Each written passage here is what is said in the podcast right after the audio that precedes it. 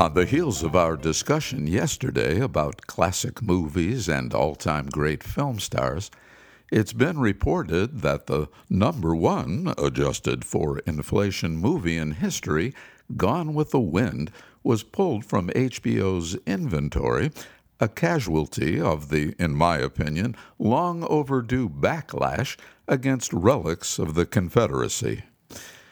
25 years ago, when the Confederate flag was first at the center of a national controversy, I asked what plausible case could be made for retaining the artifacts of betrayal and treason.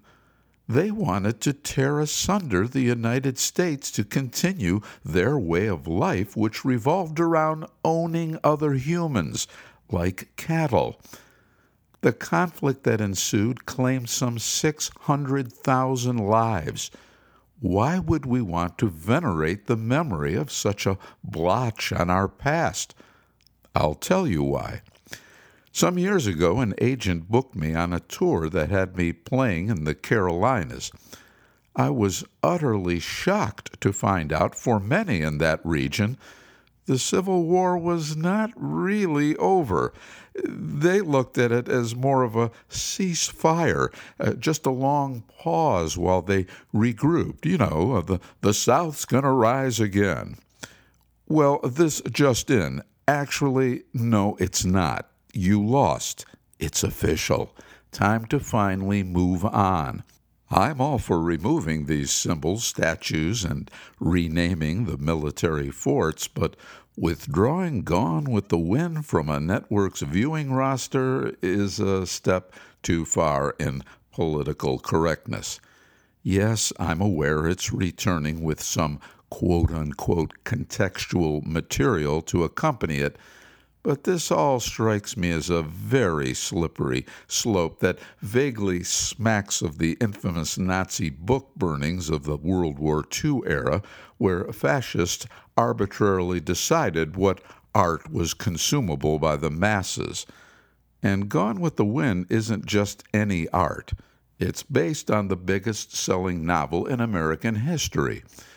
The movie version was arguably the most eagerly anticipated motion picture ever made, a towering critical and commercial success, winner of 10 Academy Awards, and most significantly, the first Oscar for an African American, Hattie McDaniel. Is it often difficult to watch the depiction of an entire race of people being subjugated and mistreated? Of course, especially through the prism of a 170 years of more evolved hindsight. But it happened. It's historical fact. Are we going to rewrite history?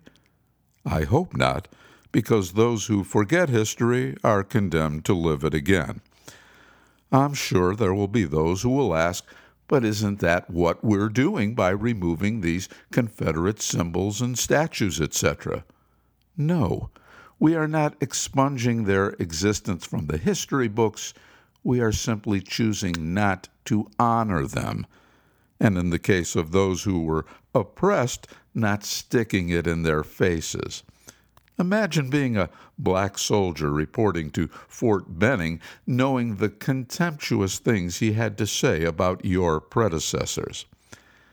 I guess to heal the nation, Uh, the North felt it had to appease the secessionist South by allowing them to hang on to the remnants of their former glory.